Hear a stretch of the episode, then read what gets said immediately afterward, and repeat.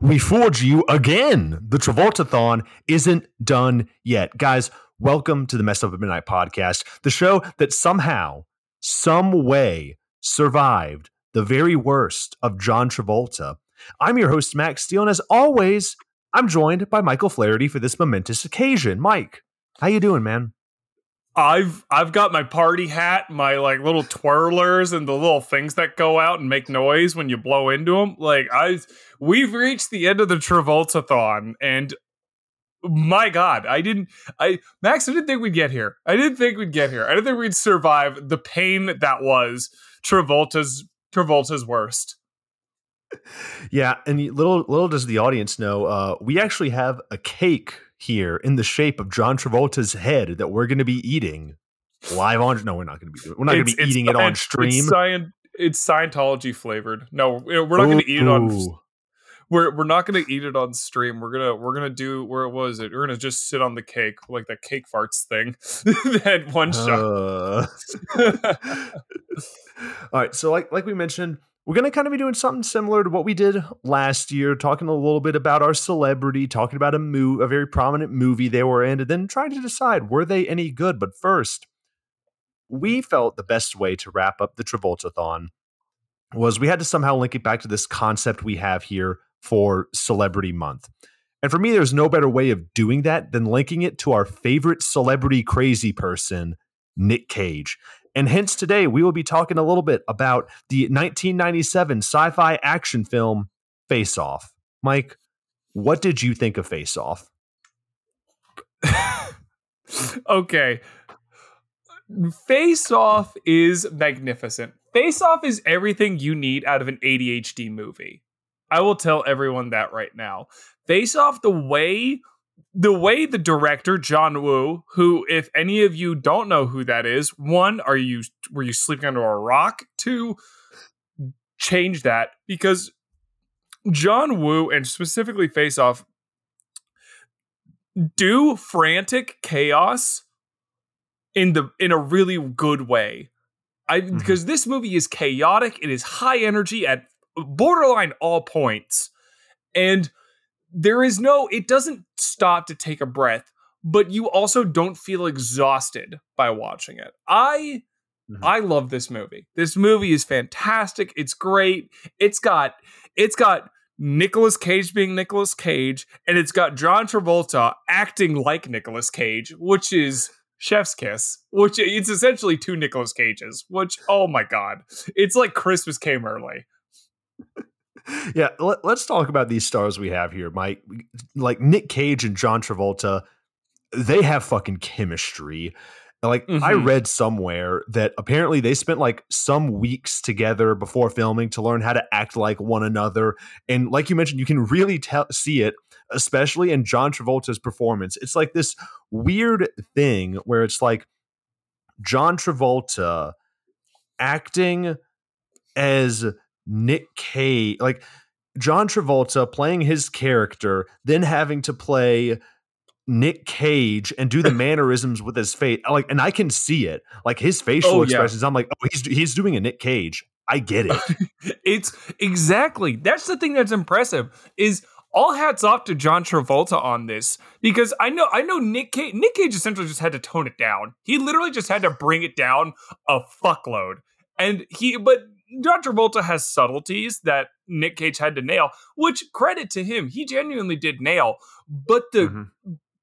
the freaking gold medal goes to Travolta, who, as you said, he did the thing that I think we pointed out with Nick Cage, where it's you, it's like you see his his expression in his eyes and his mouth the most, mm-hmm. and Travolta nails it because he looks he does the wide eye thing that Cage does. He does the open mouth thing. Oh my god, he nails it all.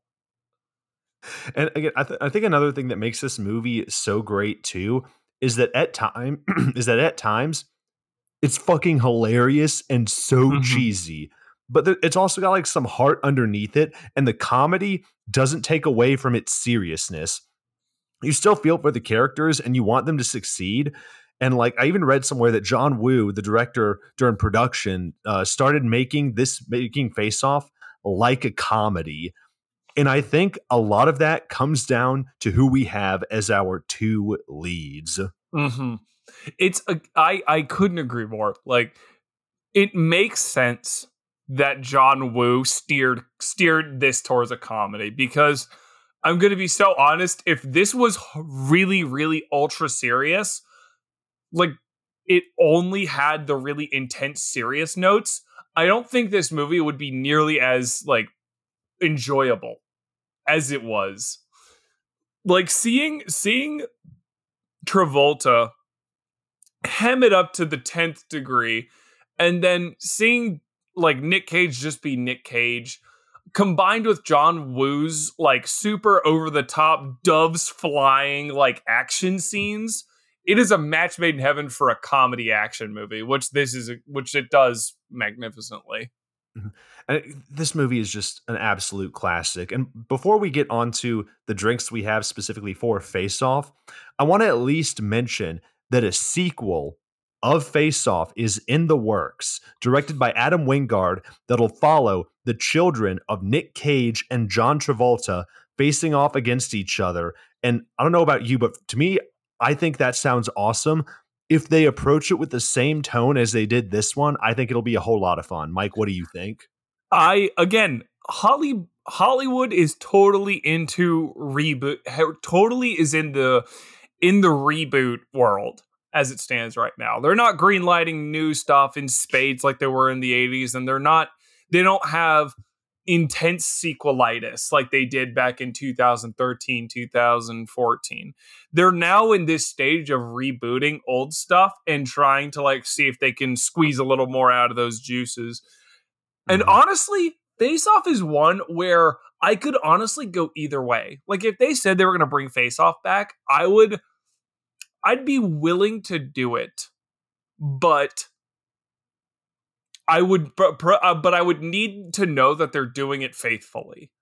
That's my mm-hmm. criteria for it because I feel like with Face Off, you need to match the tone entirely. One, and you need to have the action be super over the top and cheesy. It cannot be gritty, it can't be intense, and it can't have super crazy shaky cam. It's got to be John Woo style because that's one of the mm-hmm. key hallmarks of this movie, I believe, is John Woo's are like film style.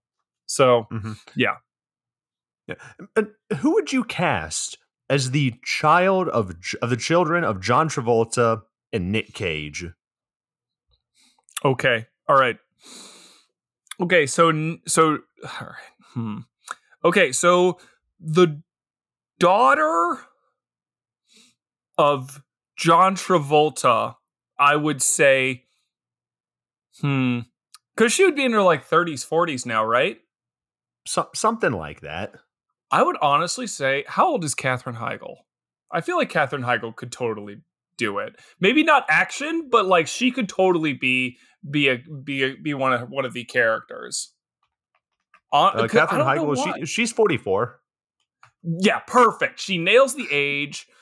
Like, yeah, I feel like she could totally. I don't know if she'd be like action star worthy, but like she could absolutely do the comedy bits because she was in Knocked Up. She was in freaking uh, what was it, Twenty Seven Dresses and stuff like that. Like mm-hmm. she's done silly shit before, so I totally feel like that she could really nail that role. Now for for Nick Cage's kid in the movie, oh my god, who would I just want to this is not a true answer, but I would totally love for Timothée Chalamet to play Nick Cage's son. you know, I was actually thinking that. I was legitimately when I came up with this question, I was like, dude, what if I just picked like Timothée Chalamet as like Nick Cage's kid? Dude, I think that'd just be so funny. dude, I just just seeing Timothée Chalamet do wide-eyed Nick Cage acting as he just just like sliding with two guns across like a across a long table as doves fly. That just that sounds hysterical.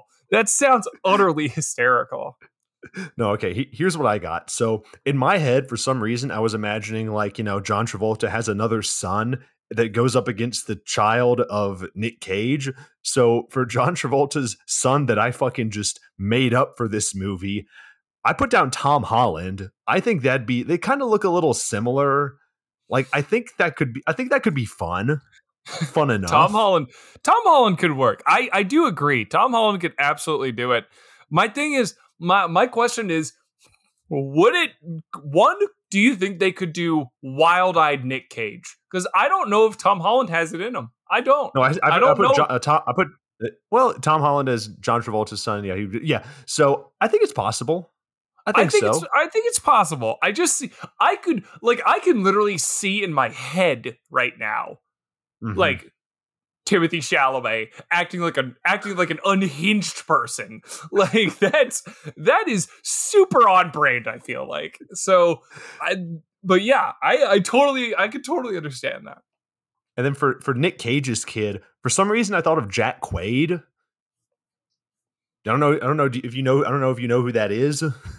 Oh, okay. So I thought you were saying Tom Hugh- Holland and the Boys. Nick Cage's kid. Oh, you're saying John Travolta's fictional son. Okay, yeah, okay, John, Trav- okay. John Travolta's fictional Okay. son, and then Jack, Jack Quaid. Quaid. as- That's you know, interesting. Okay, so I, I, I have two. I have two answers for Nick Cage. uh, Jack Quaid, and then there was part of me that really wanted like, or sorry, for John Travolta's son. I have two answers: Tom Holland, and part of me wanted to go with like the exact opposite of what everybody else was thinking for John Travolta's son to be acting as Nick Cage. So Michael I put down also put down. No, I put down Taylor Lautner. oh, oh, hell yeah, hell yeah. Dude, I'm like, we haven't we haven't seen him in a minute. Why not put him back on the map by having him, you know, do the Nick Cage acting? I think that'd be fun. that would be hilarious. That would honestly be hysterical. I could totally see. You know what? Tom Hiddleston. Sure.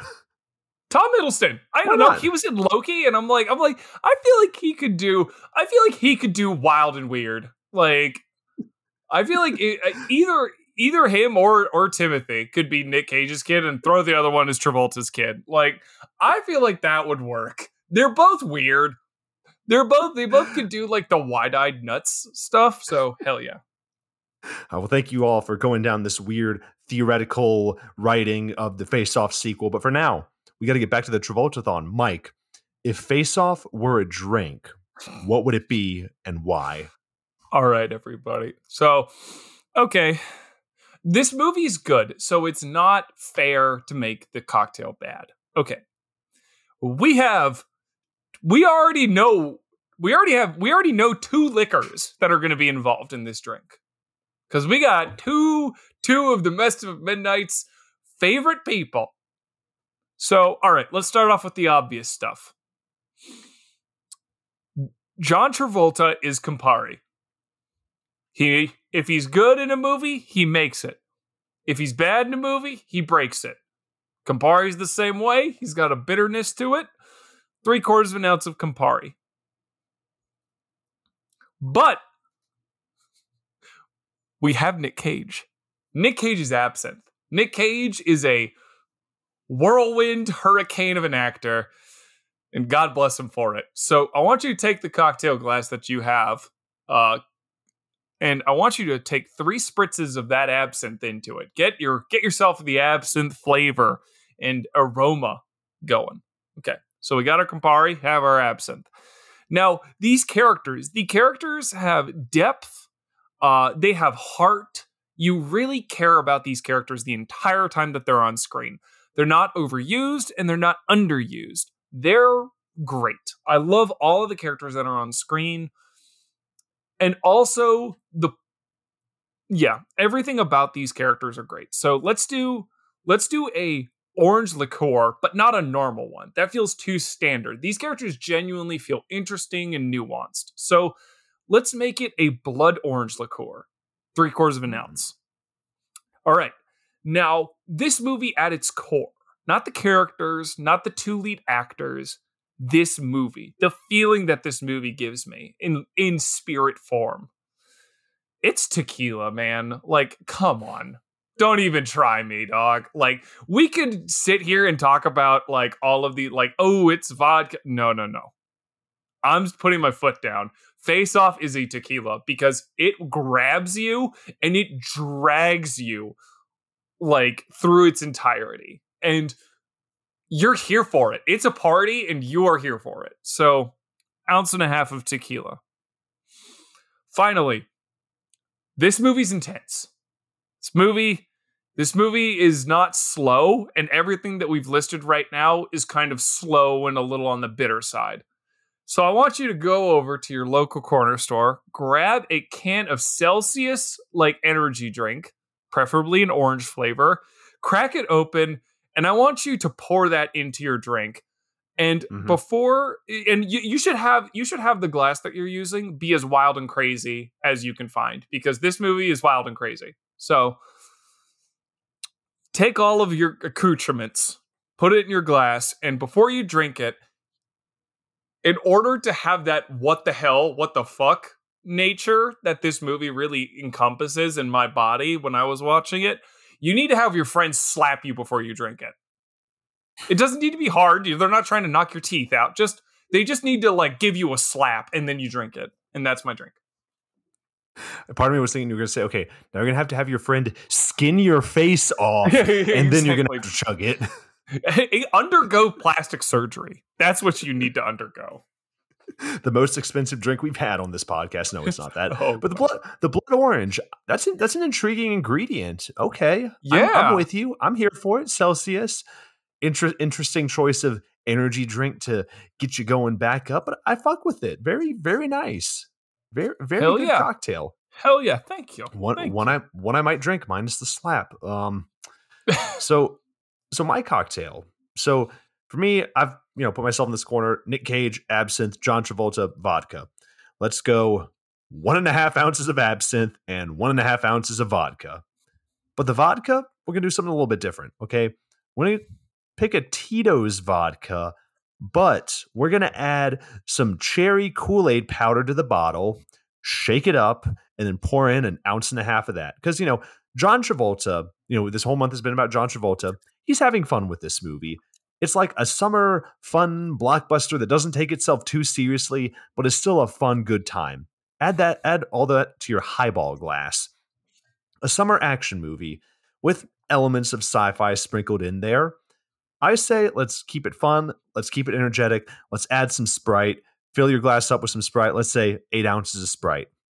And for some reason, when I was watching this movie, I don't know, it felt very like American in the sense like, you know, classical fun American action movie, like not quite like a Die Hard, but still a movie you could see yourself going to see on a summer day, you know, in like, you know, the movie theater when you're out of school. So for that, I'm going to say add in one ounce of some cherry schnapps. And yeah, that, that, that's this movie. You know, it's, it's fun, right to the point. You have a good time drinking it. And yeah, that's this movie. The Kool Aid vodka, huh?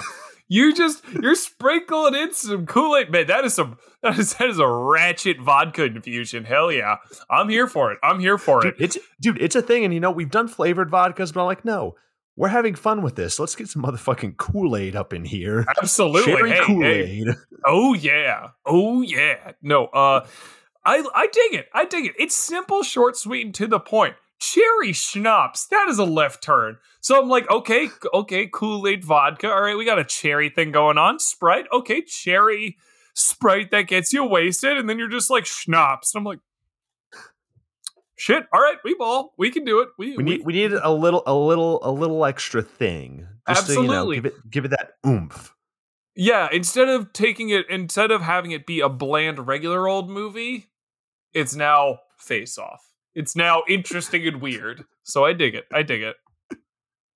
All right, guys, well, go go make yourself a cocktail. Let's have some fun. This is the finale of the Travoltathon, and let's get to talking about Face Off. So we're doing things a little bit differently for this episode. We're going to kind of talk about the movie as a whole. And if you guys don't know what Face Off is about, it's about this uh, FBI agent who assumes the identity of a terrorist that he's hunting who murdered his son, only to find out that that terrorist is still alive. And then that terrorist switches faces with the FBI agent, and a revenge plot ensues. That's a, that's a that's a pretty good that's a pretty good synopsis of what absolutely about, right? Absolutely. Mike? It I I couldn't agree more with that synopsis. It is it, it sounds like we're just like pulling some crazy plot out of our ass, but no, that is legitimately what happens. And it is the movie with its base plot already establishes its own tone, which I really Mhm. ha- have the hats off to. Like Mhm. it's that's amazing. And one thing about this movie, there's such like a good juxtaposition between John Travolta and Nick Cage. You see, John Travolta, his character at the beginning of the movie plays everything like straight. You know, he's a government official who's hunting down the bad guys. But the first introduction we get of Nick Cage is him in a priest outfit holding a case with a monitor and then like setting up a bomb at the LA Convention Center and then he's dancing along to a, a choir singing hallelujah and he's headbanging and dancing and then he we get that one memeable face where he's like wide-eyed and opening his mouth with a priest out. like it's this introduction is so amazing It's uh, it- it's it's really impressive. I really have to give the hats off to, to the movie for how they Im- how they show these two very very different people who the movie almost works itself to really I don't know, tell the viewer that these are two completely different people, like two entirely different people. Two actors are playing their roles extremely differently. And then what they do is they just flip it, which takes a lot. It takes a lot of chops with the acting skills. So you take Mhm. Nick Cage, and they, uh, I'm sure John Woo just said, "Be as unhinged as you can." So you have him headbanging to the hol- to Hallelujah, and just grab assing a choir member just in the middle of the LA Convention Center. You know, Nick Cage shit. And then it just it has Travolta who's just again he plays he plays a man in black like it's it's literally Mhm. just like straight lace like necktie all that stuff it's really good Yeah, and really where I got like John Travolta's performance was after he goes to visit Nick Cage in prison and he goes to go see Sean Archer's wife and he just kind of comes in and starts flirting with his wife just trying to be like all, you know, oh, nothing's wrong here cuz it's John Travolta playing Castor Troy in the body of Sean Archer with Nick Cage's mannerisms. Like it's, It's- so it's such a great and underrated performance in my opinion. This is I I I couldn't agree more. See, Mhm. I feel like personally speaking, see when when they make the switch and uh John Travolta has to play as Castor Troy, Nick Cage's character, when he when the two of them make that face to face in prison, that is when I I, that's when I think I was officially blown away. Because up Mhm. until then, I had seen them do the stuff like the "Oh my God, I'm person X." But when they were in the prison, you just see Travolta almost. It, I I really do feel like it almost switches. Like the Mhm. two of them make eye contact. You see Nick Cage suddenly do the "Oh my God, no," and then it just you see Travolta just zero in on it, and he just Mhm. goes he just goes crazy which is just again impressive.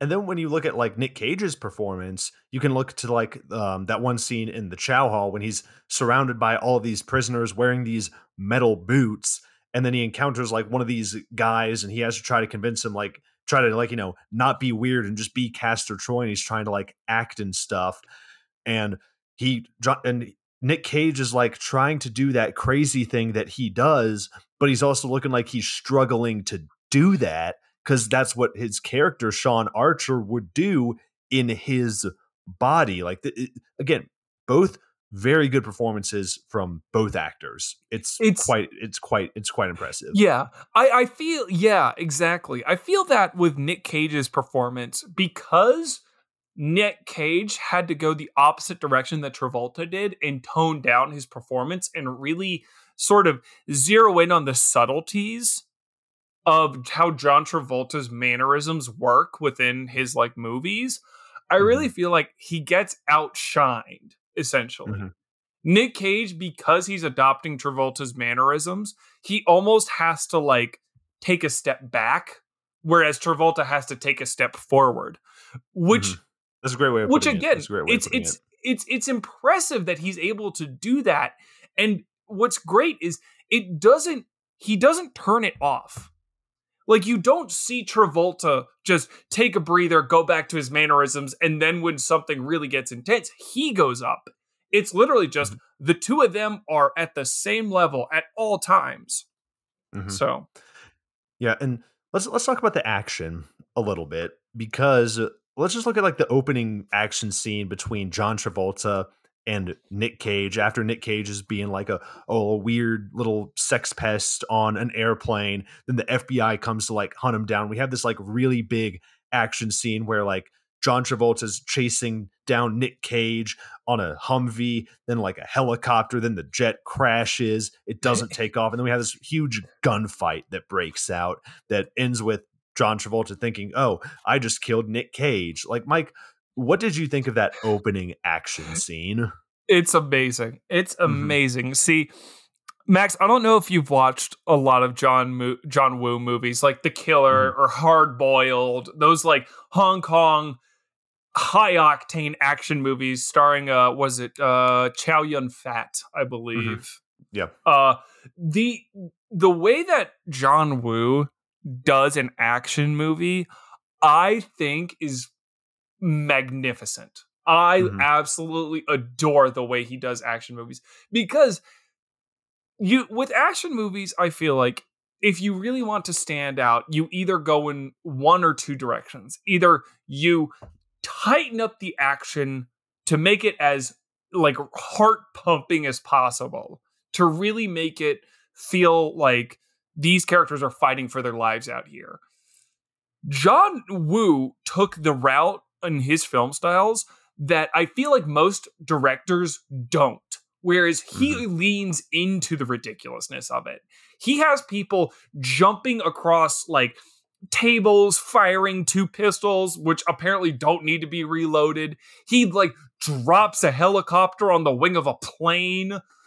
He has speedboats doing backflips as the characters fly off of it. Like he, the guy the guy plays by the rule of cool. Mm-hmm. He literally plays by the rule of cool. Yeah, with with this movie, he definitely understood like, hey, I know what type of movie I'm trying to make. Like I mentioned earlier, he understood like you know maybe I should try making this like a comedy, and that shows not just you know with all the little jokes that we have, but also because this movie is so much fucking fun. Like we had Nick Cage dive out of a jet, a jet, dual wielding golden pistols and then like doing kung fu and shit on hench on FBI henchmen. And I swear, you mentioned John Woo in martial arts films. In one shot where Nick Cage shoots a guy, I look and I'm like, oh look, there are the wires. It's just it's just right there. exactly. Exactly. It's it's the way John Woo does action with his his use of wires and all of that, oh my god, mm-hmm. it's magnificent. And as someone who's a sucker for those Hong Kong martial arts films and those action films, it's it's so impressive and it's so fun. Mm-hmm. It's it always just I feel like it takes it, it adds it adds intensity to the movie without adding seriousness to the movie, which mm-hmm. I which I really think is really fantastic in certain ways. Mm-hmm. And then like the rest of the action, like throughout, we got a couple, we got like like some really good action scenes. One at like the very end, but then also one kind of in the middle between uh, John Travolta and Nick Cage trying to break into Castor Troy's like hideout, where just the FBI comes in and Nick Cage is trying to like protect this child, and John Travolta and the FBI are also trying to break in. But I think the one that like really sticks out to me is the action scene at the beginning and the action scene at the end because the one at the end we kind of get a little bit of ev- of everything. Mm-hmm. We mm-hmm. get like Nick Cage and John Travolta fighting on a boat. We get like boat chase scenes. We get fist fighting. We get guns. Like Mike, eh, we get a freaking funeral getting like like like this is just it's just so much. Like we get a Mexican standoff. This thing is just this it is a cornucopia. So it's just so much shit, but it's not like that confusion confusing so much shit. It's just enough to where it's like, hey, I'm gonna kick up my feet and I'm gonna have a good time with this. Exactly. Exactly. The only thing you can do with those scenes is just grin and just go, absolutely. Of course he does. And it's like, why why is he do why would he do that? why not? Of course he would. And it's and it doesn't feel like a cop out. That's the mm-hmm. big thing. I feel like that's a separator between like someone go going seeing a ridiculous action movie and going, "Oh, of course he does," because according to this movie's logic. But mm-hmm. it, it's it feels different. It feels mm-hmm. a lot different having this ridiculous stuff happen because it's still I don't know. It's still it doesn't feel as ADHD mm-hmm. as something like Ice Pirates does does with its action, where it's so much is getting thrown at you, but nothing sticks. It's a lot is getting thrown at you, but it feels like it's a curated uh, like set number of things that are getting thrown at you. It's mm-hmm. still a lot, but you everything feels correct in in its place when it's getting thrown at you. Yeah, I mean, going back to like an earlier John Travolta movie, uh, Gotti, which we talked about earlier this month, that movie felt oh. like it was just you know grasping at straws and you know oh we're gonna pick a thing out of a hat. Oh we're gonna do this. We're gonna do a marriage scene. We're gonna have a murder. We're gonna have a kid dying. And then with this movie while we do have some of those elements it's a lot more like spaced out and it feels the craziness feels earned with face off you have these crazy moments that just kind of come up to the line but they don't cr- they don't cross that line of like okay this is no, this is too much because you can't have too much of a good thing when it comes to crazy action spots or little meme things in it. So, I mean, that's One that's thing, just that's what yeah, I. What do you think, Mike? I absolutely, I absolutely agree. One thing that I also want to bring attention to is that John Woo understands the martial arts like i'm calling this the martial arts framework like mm-hmm. realistically mm-hmm. this goes for any action movie but yep. i feel like with martial arts it's the most pr- prevalent where you need like a, a, like a period of break for the viewer mm-hmm. it doesn't I'm matter what that, kind yeah. of break it is but it's a break and mm. with with john woo's breaks especially specifically in face off all of the breaks feel like they are only as long as they need to be. Like there is mm-hmm. literally zero room for trimming down the break. It, it, feels like everything that's necessary to the plot is getting pushed into that moment, and it doesn't feel like it's cluttered. Like mm-hmm. when, like the, one of the best examples I feel like is when, obviously, one of them is when uh, Travolta pl- playing as Castor Troy goes to meet the wife and the daughter for the first time.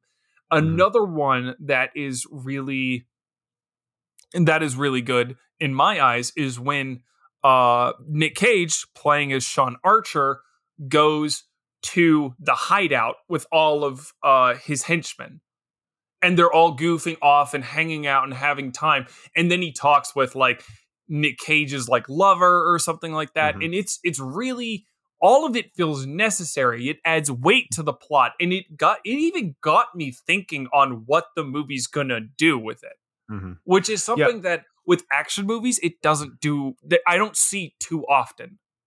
Yeah, you don't see it done often well. Like this mm-hmm. was a almost two and a half hour movie that absolutely flew by, and part of it is due to those lull moments. Like that important thing, like you mentioned, with those action movies is you need to have those little lull moments. Otherwise, you will burn out your audience.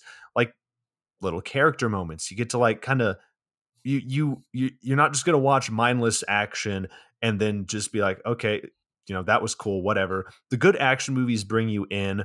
The good action movies make you care for your characters, care for the world. Like look at John Wick spend the first couple of moments of that movie setting up okay this is what he's like and you know with the great performance that keanu reeves gives it you know makes you give a shit about this character. I mean, like let's mm-hmm. let's look at Man of Steel for instance. The last hour of that movie is just go go go go go just nonstop fucking action. Let's look at a good action movie like Speed.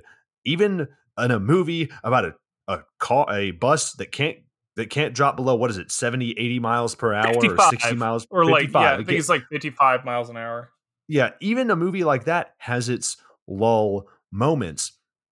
Hell, I'll tell you, like this past weekend, I watched Face Off, and before that, I watched uh, Ambulance with Jake Gyllenhaal, the Michael Bay directed movie, which was fine. Don't get me wrong. That movie also had its lull moments, but I think Face Off did it a lot better because in Face Off, they really brought the characters' relationship in. They brought, they really illustrated the relationship between like John, um, John Travolta and his wife, John Travolta and his daughter, and with the added interest of oh, these people are now flipped it makes you more intrigued as to see okay what's what is the movie gonna do what are you gonna throw my way john woo it leaves you guessing it leaves you guessing the mm-hmm. It's it's like it's like almost a drip feed of intrigue that the movie gives mm-hmm. you what'll happen is you'll see you'll see john john travolta after after the switch so so uh castor troy in John Travolta's mm-hmm. body. Uh, you'll see him when he meets the family. The whole time you're wondering is you, you're left going, "Oh my god, he's going to find out. Are they going to are they going to find him out? Are they going to freak out? What's he going to mm-hmm. do? Is he going to sleep with like John Travolta's wife? What's going to happen?" And then what happens is once you have those questions answered, before it wraps it up, that wraps up the scene, it drip feeds you two more questions. Mm-hmm. And then it cuts to the action, which is, I just think, is really, really good work on John Woo's part specifically. Mm-hmm. Because mm-hmm. a lot of movies have, a lot of movies do the like, oh, here's the, here's the question, the answer to the question that you have for this scene. Moving on. John Woo almost plants two different nuggets in your in your head mm-hmm. with it like uh, a, a good example is um at least for me is when Nick Cage's son gets introduced, mm-hmm. and you see John Travolta or like Art, Sean Archer in Nick Cage's body. He's all these thoughts are going through his head, and honest to God, one of the questions I had before that scene ended and we got to the action was, "Oh my God, is it going to be?" how is how is this going to get resolved? Is are mm-hmm. you going to see John Travolta like take a sinister approach and like threaten Nick Cage with with his kid? Is he gonna like take Will the he go to the dark in? side? Exactly. You're you mm-hmm, yeah. you you leave the character you within how the characters are and how they act. You give the audience more questions and then you just take it in one of those directions, which it, it, it is done incredibly well. And I think part of the reason why you really feel for uh, for Sean Archer's character in that specific scene when he's talking to the child is the way that this movie is set up. Because we open up, and I'm, this is the one part I'm going to do. We open up on a carousel where Nick Cage has a sniper rifle. He he also has a mustache which why the movie didn't give us Nick Cage with a mustache for the entire runtime. That oh. makes me that makes me so upset. And yes, Tragedy. that is a knock I have against this movie. It's a travesty. It is a shame. Dude, dude, utter utter fucking shame. But we do have this opening where Nick Cage shoots.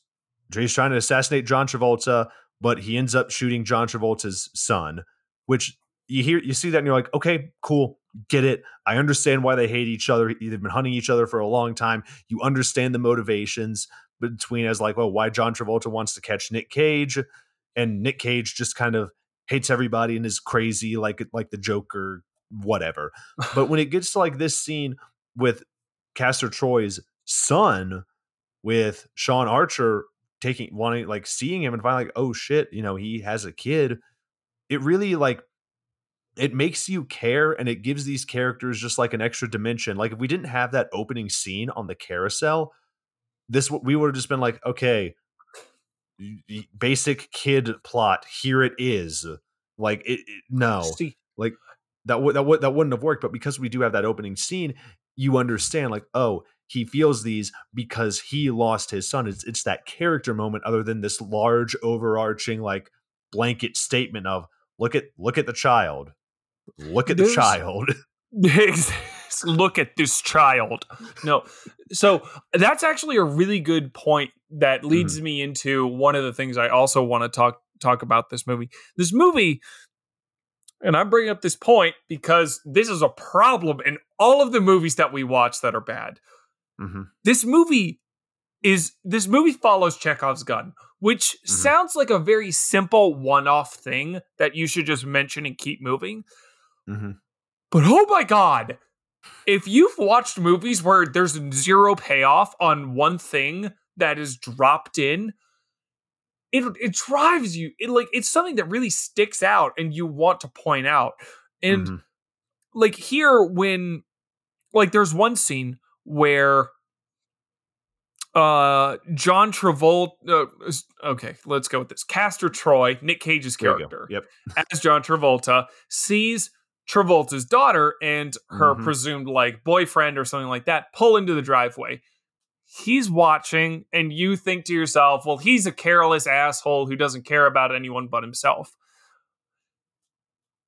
She, he sees her get attacked essentially and what he does is he gives her a he gives her a butterfly knife and says, "You should put this into the into the thigh of the next guy who grabs you." And she and what you think to yourself is, "Okay, cool, one off." Like, oh my god, the character is showing heart. He's he's not just a heartless asshole. At the very end, it pays off, and they do mm-hmm. this with so many items in the movie and so many references, mm-hmm. which is just something that I really want to give praise to because I yeah. feel like it would just get overlooked. Yeah, and it's it's one of those things like if you read any screenwriting book, you're going to hear a lot about setup and then pay it off. If you just set something up, then you've just wasted your audience's time. And luckily, Face Off doesn't do that a whole lot. Like that is that is one of the many things I can give to compliment this movie. Like this is my first time watching Face Off and I had an absolute blast with it. Yeah, this was so this was my first time watching it in its entirety. I think I've mm-hmm. seen mm-hmm. I think I've seen about like the the like bits and pieces of the movie that totaled probably like no more than like 20 minutes or 30 minutes. Mm-hmm. But this movie is actually fantastic. I really do mm-hmm. I really do see myself going back to the movie. I could absolutely see myself when people are just asking for a ridiculous fun time that they can sit down and watch and care. Mm-hmm. This is the movie I'll be suggesting is just face off because the movie is ass crazy. It is ridiculous as hell. But goddamn is it good. God and the action's practical. I don't I don't I know that like that's the you know a lot of the movies that are released today are, you know, just CGI whatever, but a lot of the, this action's practical, which mm-hmm. is an amazing thing to see in 2023.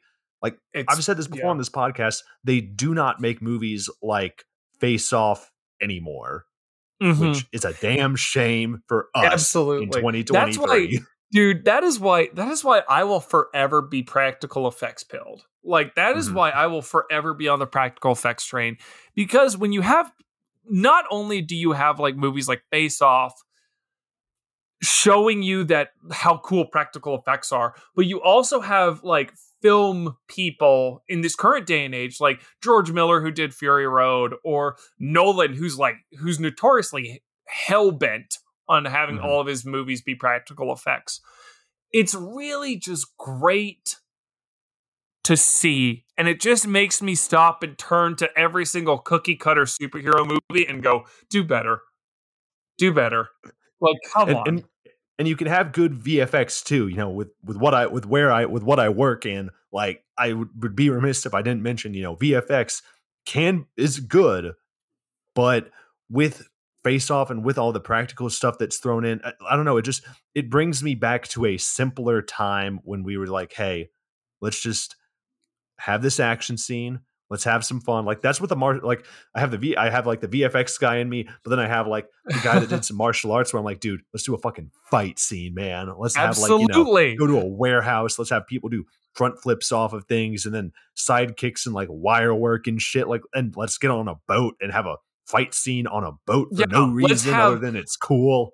Let's have let's have John Travolta swing an anchor around. Like it's it's great stuff. It is great, great stuff. It's yeah. I, I totally agree. Like VFX are should never be understated. They are mm-hmm. always mm-hmm. to be respected. But it's it's all it's also a dance. Mm-hmm. The, between VFX and practical effects, you shouldn't have. You should. I, I I'm of the mindset where it's the two should work in harmony. And yeah, for the yeah. love of all that is holy, I hate the words that are escaping my mouth. But like Transformers, they have the CGI and the VFX, but they also have a shit ton of just practical stuff. It's great. Yeah, let, us look. Let's look at John Travolta in this movie. In, in your, uh, in Mike, in your opinion, where do you think that this ranks Travolta's filmography? Okay, all right. So, I have to say, I'm going to list out the movies that I think are my favorite that he's in. Mm-hmm. And I'm going to just reorganize them or list my top three. So let's say the best movies I've seen John Travolta act in. Um, let's go with Pulp Fiction. I feel like that goes without saying. Uh, let's go with Face Off. That's fun. Saturday mm-hmm. Night Fever. That's also fun. Let's throw in Grease too. So, amongst those, I would say I would say either Saturday Night Fever or Pulp Fiction are his best acting points. Mm-hmm. I think that I think that both roles were best suited for Travolta at that given time. Mm-hmm. I think that Tony Manero is a fantastic character that could only have been played by John Travolta, and it's almost as if that role was literally built surrounding him. Mm-hmm. Same with Pulp Fiction. I don't really see how Vincent Vega could be literally anyone else. Mm-hmm. Like, I genuinely can't see him being anyone other than Travolta because they both have the subtleties of Travolta in his acting mannerisms, and they don't go overboard or make Travolta try out parts of his acting that I feel like he falters in, which is a lot mm-hmm. of over the traditionally speaking, a lot of the over the top stuff. Mm-hmm. Now, I would probably say number three for me is Face Off because mm-hmm. it's Travolta completely out of his zone. And he mm-hmm. still holds his own, which I feel is one of the hallmarks of not a good actor, but a fantastic actor. Like now, someone who oh, go keep going. I was going to say that that's interesting because I think that this is a really good movie. Face Off is for us to end the Travoltathon on mm-hmm. because mm-hmm. This movie kind of looks at Travolta's acting as a whole. Like it wraps things together about the things we like about John Travolta. When he's serious, like in Saturday Night Fever or Pulp Fiction. He is a kick ass character, but he can just as easily be goofy and leave you laughing. Like when you look at The Fanatic or Gotti, but we're laughing I mean, at that movie for very different yeah. reasons. I mean, also, I'll, I'll, throw, I'll throw, I'll throw this in in the comedy realm as well. Hairspray, he's he's yeah. really funny in Hairspray. Like he's genuinely funny in Hairspray. So mm-hmm. it's he. It's not that he can't. It's I, I feel like his wheelhouse best fits at least at the given points in time when they were released, best fits the serious roles that he mm-hmm. inhabited mm-hmm. in Pulp Fiction and Saturday Night Fever just the mm-hmm. power, the weight, the emotion. I feel like it all was a stars aligning sort of moment for him. Mm-hmm. And to wind to finish up talking about Face Off, Mike, I need to ask you where mm. would you watch Face Off in your movie marathon? I think I know what you're going to say, but hit me with your answer. Okay. All right. I'm going to say number number two. Hmm. And the hmm. reason I'm saying number two, so it could be a number one movie, 100%. I'm not saying Face Off is a number two movie because it isn't good enough to be a number one movie. I would say when you have about three or four libations in you, watching Face Off, I feel would almost amplify the silliness that would come out of it. It depends mm-hmm. on what kind of movie night or if you're that you're trying to have. If you're just trying to get drunk and laugh, I think it's good in number two because you're already a little drunk, but you're still paying attention to plot points. You're not grasping mm-hmm. the intricacies of it, but you can understand that that's currently Nick Cage. Oh my God, is he gonna? Is he gonna? Is he gonna sleep with John Travolta's wife? Oh my God, he is. Oh my God, what? Why is he giving his? Why is he giving his daughter a ba- a balisong? With so many of these moments have subtlety that if you are way too drunk, you wouldn't you wouldn't get. But if you were but if you were too sober, I feel like they would be good and you'd have a good time, but you wouldn't find them hysterical. I feel like it it's would, amount the, the, better, the, the yeah. amount of his yeah the amount of hysterics that you would have we feel like would be better suited for number two. Now I'm going to tell you kind of my order of the Travoltathon mm. drinking mm. marathon. Okay. So for your first movie, I'm going to say Saturday Night Fever because that's just genuinely oh. a good movie. You know, you get hyped up for dancing and whatever. Some sadness later, and then you're going to drink to forget. But you know, that's besides the point. And then I'm going to put Face Off as your number two because oh, again, oh, like you said, you got a couple of drinks in you. You know, you're ready to get a little silly. You know, it's fucking hysterical. And then for movie number three, I'm gonna say The Fanatic. just because watching that movie my, shit faced would just be amazing. That's that is my order. That is absolutely my order. I was sitting there thinking it in my head, and I'm like, "There's no way Saturday Night Fever could not be anywhere other than number one." Exactly. And then yeah, number three, absolutely the fanatic. My God. Hearing I feel like I feel like being wasted drunk hearing Moose is in the house. Moose is in the house would have me like dying on the floor. And then for your movies four and five, uh fucking Battlefield Earth and Battlefield Earth at number four, and then Gotti at number five. If you're still alive after that, because when those movies come on, you're gonna want to drink to forget. Absolutely. Oh my god. Oh my god, they're so bad. yeah, guys, definitely go check out Face Off. This is a it's a phenomenal movie. We didn't get too much into spoilers with this episode, uh, but now we want to talk a little bit about looking back on this month. John Travolta as a whole, and I think to start off, Mike, I want to ask you, what is your favorite John Travolta moment that we've had this past month? Oh my god. It's Okay. Well, it's going to be from the fanatic. I'm going to tell you all this right now. It's going to be from the fanatic because in terms of hysterics, I was I was only laughing with the fanatic. If we're going by serious, it's going to be something from Saturday Night Fever, which I can give you, but mm. let's start with the fanatic. Oh my god, him going Okay. So, obviously, Moose is in the house, hysterical, love it. But I'm going to tell you something right now. I'm going to tell you something right now. I wrote a second part of that question, and I'm not joking when I say this. And I said, favorite John Travolta moment, and why is it Moose is in the house? dude, it's dude, Moose in the house amazing.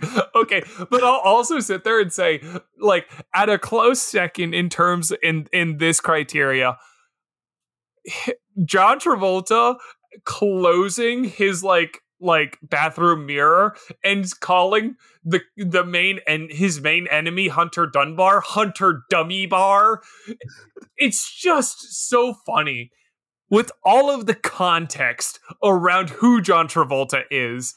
Just hearing this grown man in his mid 60s call someone Dummy Bar instead of Dunbar is just that's funny. Oh my god.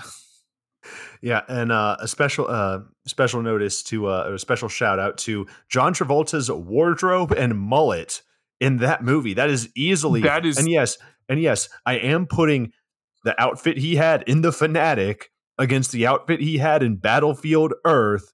I got to give it to the Fanatic. I, I just do. I mean, cargo shorts, Hawaiian shirts, and a mullet. Like, if that's not what I wanted to be when I was in middle school, I don't know what is. It's just amazing. it's just so it's so much. Oh my lord. It's just It's also bad. It is also bad. One guy dresses like some dresses like a like dresses like a nightmare fan at a meetup, and the other dresses the other dresses just like an idiot. yeah, definitely. Like I mean, like I said, for me, it's it's from the fanatic. It's just kind of like the fanatic as a whole. Like mm-hmm. that movie. Oh, that movie's just a a great that movie's magic, f- fun, phenomenal experience. But I will also mention that watching Saturday Night Fever and then learning about the behind the scenes stuff, like with John Travolta making it through filming this movie after his girlfriend passed away, and like understanding like oh no like with Saturday Night Fever plus Grease, that led to like John Travolta getting just like a rocket strapped to his back, and then he became like the man in Hollywood at that time. So I just think that's yeah. That's also like learning about Saturday Night Fever was definitely a great moment, at least for me. I yeah, I have to say, I think Travolta Travolta in Saturday Night Fever was moving. Like mm-hmm. his acting in that cannot be understated. Everything he does in that movie is is just so well crafted and well done. And mm-hmm. yeah, like you said, that string of movies that he did with Saturday Night Fever, with Grease, and we'll I'll toss Carrie in, even though he's a supporting role at best. I'll st- I'll still throw his hat in there. It's just that is such a it, that is such a, an impressive point in time with John Travolta's mm-hmm. career. One that I self admittedly didn't even recognize as a big time. Mm-hmm. When he was when I was when I was starting off this month, I initially thought John Travolta's John Travolta day was like the 90s. 90s was yeah. when John Travolta was the it factor. Mm-hmm. And I had no idea that he had a real honest to God powerful career in the 70s. Mm-hmm. And that yeah, what was, we thought, yeah, what we thought was just the revival. Yeah, and it's just like we, it's just like you know, the '70s was John Travolta's, you know, the end of the '70s was kind of John Travolta's time, and then the '80s happened, or didn't happen, I guess, in his case, and then he, he got revived with Pulp Fiction. And I actually want to want to ask you this question: What mm-hmm. movie do you think we snubbed on this John Travolta month that isn't Pulp Fiction because I feel like that would be both of our answers. Because I mean, Pulp Fiction is just an absolute classic. Everybody who's like a movie fan understands, like, no, Pulp Fiction brought John Travolta back into the limelight. What else can what what can what else can two idiots with microphones say about Pulp Fiction that hasn't already been said a million times? Yeah, exactly, exactly. I think so with regards to the non-pulp fiction movies that we didn't cover that we would sn- that we like snubbed i'm using air quotes mm-hmm. i would say we snubbed there are two movies that that come to mind so mm-hmm. one is get shorty yep. but the one that i'm actually going to say we snubbed was actually urban cowboy hmm. because it stands out amongst John Travolta's uh it stands out amongst John Travolta's filmography because it's not action and it's not uh and it's not comedy. It's a mm-hmm. romantic movie, which again, the guy was a heartthrob, so it, it, it that makes sense. But I think that Urban Cowboy is one of his best movies and no one talks about it. Mm-hmm. He does a fantastic role. He everything he does in that movie is really well well done. It's a western, so that also stands out amongst his filmography. And I think I think really think that is sort of the final movie in his initial heyday. Mm-hmm. That's the final movie he did before his acting career dwindled in the 80s and then came back with Pulp Fiction. Mm-hmm. Yeah, and I guess I guess for me that's a, that's a good that's a that's a good choice. I need to that's a movie I definitely need to go check out because you know John Travolta mm-hmm. in a you know as a cowboy just kind of I'm like say no more I'm in. but I think but I think a movie that we missed was uh Hairspray. Oh, I mean, I absolutely. think you know, just like you know, the the music, the musical aspect.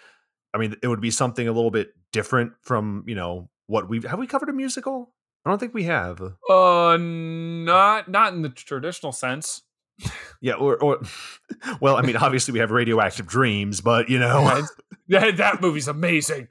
just, the movie's just awesome. But no, like I don't. We haven't covered a tradi- a traditional musical, which I No, think adding something like that in, or even like a Grease, would have been interesting at least for our Mm. podcast like filmography choices.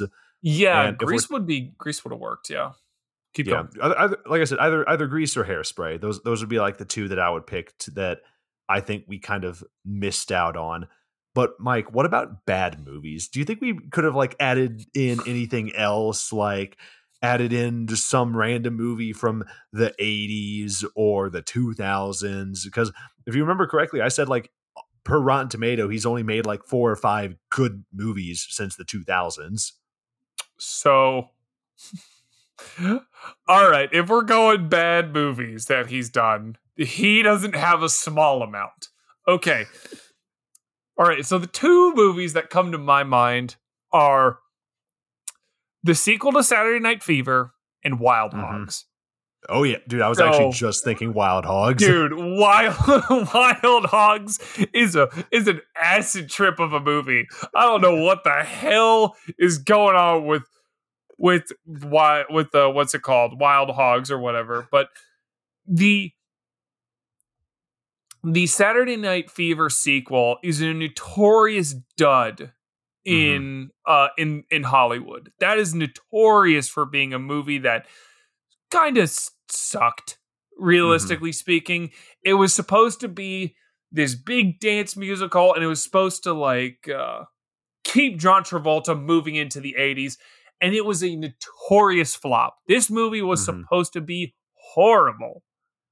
Mhm. Uh and it kind of I don't want to attribute one single thing to to what stalled his career in the 80s, but I think this is this is it. I think this is the movie that stunted. This is the movie that partially stunted his career in the 80s. Yeah, because I'm. I mean, I'm just looking at his filmography, and there his uh, first movie in the '80s, well, like, was Urban Cowboy, but the one after that was Blowout, a Brian De Palma film. Which I, Mike, I don't know if you know anything about that movie. I, I, I do don't, not. I, don't, I do. I don't know anything, but you know, it's a Brian De Palma movie, so you know. I, I'd go. I'd go check it out. But then, yeah, st- it's definitely like staying alive, and then it just kind of looks like a series of pick your rom coms after that. Yeah, yeah, exactly. Exactly. I'm trying so to it, se- see. it seems like he. yeah. It seems like he kind of got shoehorned into that role, probably because of Grease and Saturday Night Fever to an extent. But I want to get back to what you said about Wild Hogs because we actually almost talked about doing Wild Hogs for this podcast, but we, we might do it at a later time. But for John Travolta month, I don't know, it felt a little bit weird because it was kind of like an ensemble movie with Tim Allen, John Travolta, Martin Lawrence, and William Macy as like our titular characters. But I will never get over the fact of John Travolta riding a Harley Davidson It is majestic. that that that that's it with with Tim It's Allen magical. as well. with would Mr. Uh, like no less. Now, what have you learned about John Travolta after this past month? The guy has the guy has a lot more range than I initially thought. Mhm. I'm gonna be honest. I really did not see him having deep, deep range. I see. I initially saw John Travolta prior to this month as the guy who did action or action comedy. If we really want to give him an extra extra mile, I know he did Grease, and so I made the logical assumption that oh yeah, because he was a guy under the age of thirty and looked relatively attractive, he probably got a Mhm. few uh like ro- romantic roles like ro- romantic movie rom-coms where some of them did well a lot of them probably didn't and i'm like Mm-hmm. I kind of just mentally checked out from that at all. But realistically speaking, the guy has so much that blends between all of that. I won't mm-hmm. say that John Travolta is someone who could you could drop him into any movie and he'll give it his all and do what he can't. No, he's not he's not Nick Cage or someone or pick your other guy who can realistically do that. He's, he's damn, damn close. close. He is damn yep. close. But he really shines in in my mind. He shines in romantic movies he shines in dramas and he sh- shines in actions slash action comedies. Mm-hmm. I really think that those are his three blends, and blending anything with those genres, you have a high probability of having John Travolta perform a standout role. Now, granted, in recent years, it's become that's become less and less of a fact, and more and more of a like a fingers finger crossing your fingers and hoping it does. Mm-hmm. But I really do I really do think I didn't give John Travolta a fair shake in terms of what he has, what he mm-hmm. has mm-hmm. in terms of his be- in terms of his uh, acting tool belt. Mm-hmm. I mean, I think that's a lot thing a lot of people don't recognize.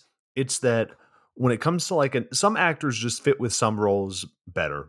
That's fine. That's okay. Like some people are like, well, well, why don't we just you know try to put this act like we tried putting like Jesse Eisenberg in the role of Lex Luthor, and that just it just didn't work. That's fine. That's mm-hmm. okay. Mm-hmm. He just you know wasn't meant for that role.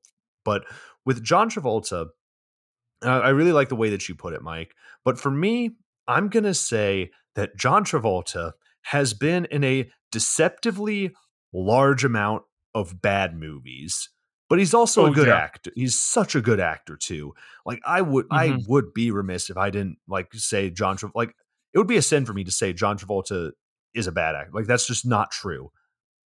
Like one of the things I've learned when looking at a John Travolta movie is you don't know what you're going to get. And that's kind of exciting to me because I could go into a movie and get something amazing like Pulp Fiction or uh, or Saturday Night Fever or Grease or you know i like i could get a really awesome performance i could go in and just have just be laughing in the theater like the fanatic or i could see one of the worst things i've ever seen in gotti like it's i think that's just so exciting and he brings such like an excitement with his movies to where it's like you know what i'm intrigued whenever i hear like going forward whenever i hear that john travolta's in a movie i'm gonna be like okay you have my you have my curiosity. What's exactly. this to be? I'm I'm right there with you. I'm right mm-hmm. there with you. John Travolta he's intriguing. Like the movie looking through the movies that he's done, good and bad, at the very least they all interest me in some way. It could be good for good reasons, it could be for bad reasons. Mm-hmm. But either way, John Travolta is a genuinely intriguing actor who kind of who I feel like draws you in some way, mm-hmm. shape, or form. Like I feel like he really does. He does have that it factor. I feel like that mm-hmm. a lot of people in Hollywood have in air, air quotes, but he genuinely does have that it factor. He has that mm-hmm. sort of special sauce, certain spice, pick your analogy, that really cha- makes him go from oh, oh yeah, I think I've heard of him or I've seen him in one or two movies to being like, oh no, the guy is good. He knows mm-hmm. exactly mm-hmm. what he's doing. Mm-hmm. Whether and whether or not it's all about whether or not one he cares or two if everything else is working out around him. And I do so, wonder like I do wonder where John Travolta is going to go from here because just looking um he's got one movie coming up called Cash Out, which is supposed to be an American action movie with John Travolta. But I'm kind of wondering, like, after that, where does John Travolta go? Because we haven't really, we've, I mean, we've had like some musicals here and there. Does he go back and do one of those? Does he keep doing like the action thing that he kind of seems to be doing now, or those one of those like direct to DVD movies, which you know, I know get a bad rap, but hey, he's he's getting he's getting a paycheck and he's like what 70, which you know, good almost 70, which, you know, good for him for still being able to get money. So like, mm-hmm. does he mm-hmm. keep doing the direct to video things, just try to cash out, which no judgment here? Or does he try to do like a thing he did with Pulp Fiction or like he did with the people versus OJ Simpson? Like, does he go do uh, go into the TV and do a serious role or, or do a comedy or or some or a dancing movie or something we don't even have an idea of yet. Mm-hmm. All I mm-hmm. know is that I'm going to be intrigued to see what his next step is. Yeah, absolutely. I think I think that it's wasted opportunity to have John Travolta just and I and I and I, don't like using this actor's analogy really much anymore, but he's the best mm-hmm. option mm-hmm. I have mentally speaking. But Bruce Willis. Bruce Willis was doing yeah. this, granted, because he was suffering from aphasia, which is a horrendous disease, and mm-hmm. all all love to Bruce Willis. But it feels like wasted talent to have someone like John Travolta, who is just an amazing actor, just churn out crap as he mm-hmm. gets older. I think honestly, if if he would if if he was able to pick and choose specific pieces he was going to be a part of, I feel like we would really benefit because as you saw mm-hmm. with the people versus OJ Simpson, he was great and he put his mm-hmm. effort into it and he cared and he really and something amazing really came out of it. Dude, even the fucking fanatic, he put effort into it and something came out of it. It wasn't, I don't think it was what he intended, but I I love that damn movie. I love that damn movie. Fun. I have movie's awesome. It's it's just it's wasted talent for him to just play crap action movies until he like mm-hmm. croaks. Yeah. I really think if he just got picky, started to prioritize more like dramas or like some some like stuff that's a little easier on the bones, mm-hmm. like we things would turn out well. But you know what? If he wants to, if he wants to cash in and retire, then honestly, go for it. All power to yeah. him. He deserves yeah, it. Good. Yeah, good for him. And this is the last question I'm going to ask you, Mike, uh, as we start to wind down. Is John Travolta good? the million dollar question. The answer in my mind is yes. He's mm-hmm. done the the he's done a lot of crappy movies. But the movies he's done that have hit correctly are in the annals of history. Mm-hmm. And you can't tell me otherwise. Saturday Night Fever is literally in the annals of history.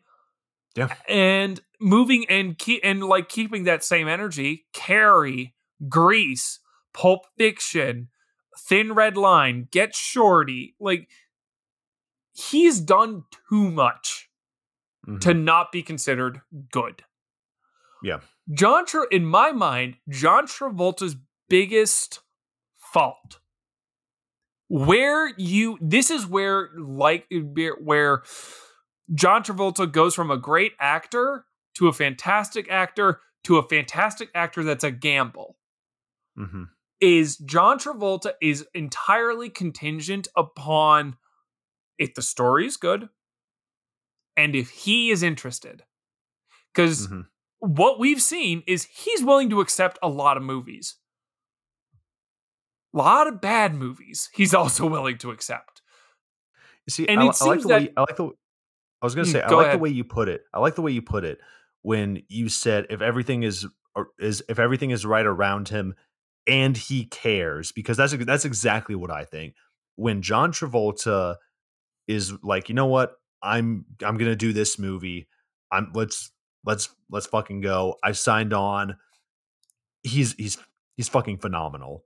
Like he, mm-hmm. when you look at Pulp Fiction, when you look at the best back to back that any actor has ever had in Saturday Night Fever and Grease, you see a guy who's a damn who's a really fucking good actor. And the people versus mm-hmm. OJ Simpson, he's a really fucking good actor. But it's just getting him to agree to those projects around him. Yeah. And that's it. It's yeah. It, it's getting him to want. That's the that's the big ticket. You can get him to mm-hmm. say yes it's getting him to emphatically go, "This is going to be great. This is going to be fun." Mm-hmm. So yeah, absolutely. Yeah. I think that's I, I honestly I think that's all we need to say on Travolta. I think Dude, we've hit fucking- the nail on the head. dude that fucking wraps up the Travoltathon this has been a this has been a fun month mike in the same in the same vein as nick cage month last year the Travoltathon this year guys we're going to keep on doing celebrity month for many more years to come and Absolutely. let us know let us know who you want us to cover like what what what actor what person do you want us to look at in the future that maybe has been some good movies but we want to we want to uncover the shit mike do you do you, ha- do you have any ideas Oh baby, it's well. I got two. I, I I want. I don't want it to be. I don't want it to just be a dude fest the entire Mhm. time. I want. So I want to definitely throw things over to maybe like maybe to someone like uh maybe like Tara, Tara Reid. She she was in um, the American Pies. She was great in those, and then she was in Sharknado, which is hilarious, and then she was in a lot of crap. But maybe her.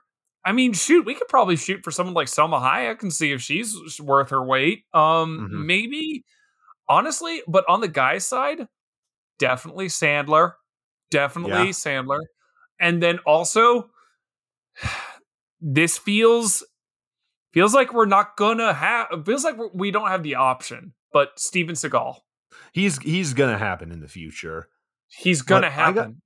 but dude i gotta throw in tyler perry that is true. you know, that he, is he, true. he he's you know he's done Madea which you know everybody knows but i really want to dig and see what what other movies has he done you know just just just curiously i believe last year i said uma thurman which i still would want to you know go through her filmography and be like what what do we have here what do we have with uma yeah, thurman I, I I agree. I agree with both of those. I think Tyler Perry is the one that's the one that really kind of stands out to me.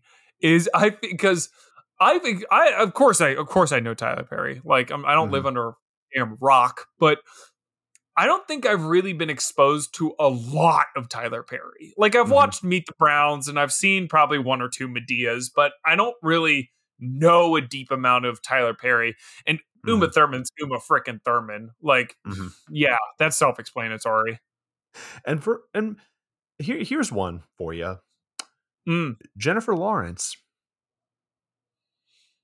that is interesting. That is you know interesting. she's been- she was like she's done a lot of stuff like in the 2010s but i want to maybe you know look in the past because i know she was in winter's bone which i mean that was that's like one of my dad's favorite movies i want to go through and i want to say what what else what else is does jennifer lawrence have are, are we missing something you know just i want to Yeah. go down that route just just to see exactly. I get that. I get that. I can definitely, definitely understand that. Yeah. Yeah, but anyways, guys, that does it for the Travoltathon. That does it for this episode of the Messed Up at Midnight podcast. Thank you all so much for tuning in. Go follow us on Instagram, Twitter, YouTube. You guys know the deal and stay up to date with what we got going on. Thank you. Like I said, thank you for tuning in. We wouldn't be here without any of you Mhm. guys. Mike, do you do you have anything you want to add? I mean, thanks. And uh some mooses in the house, baby. Moose is in the house. Race, race hail, praise Dale. That I don't I don't fucking know. I'm tired, guys. Abs- absolutely. All right, guys. Well, we'll see y'all next week. See you next week, everybody.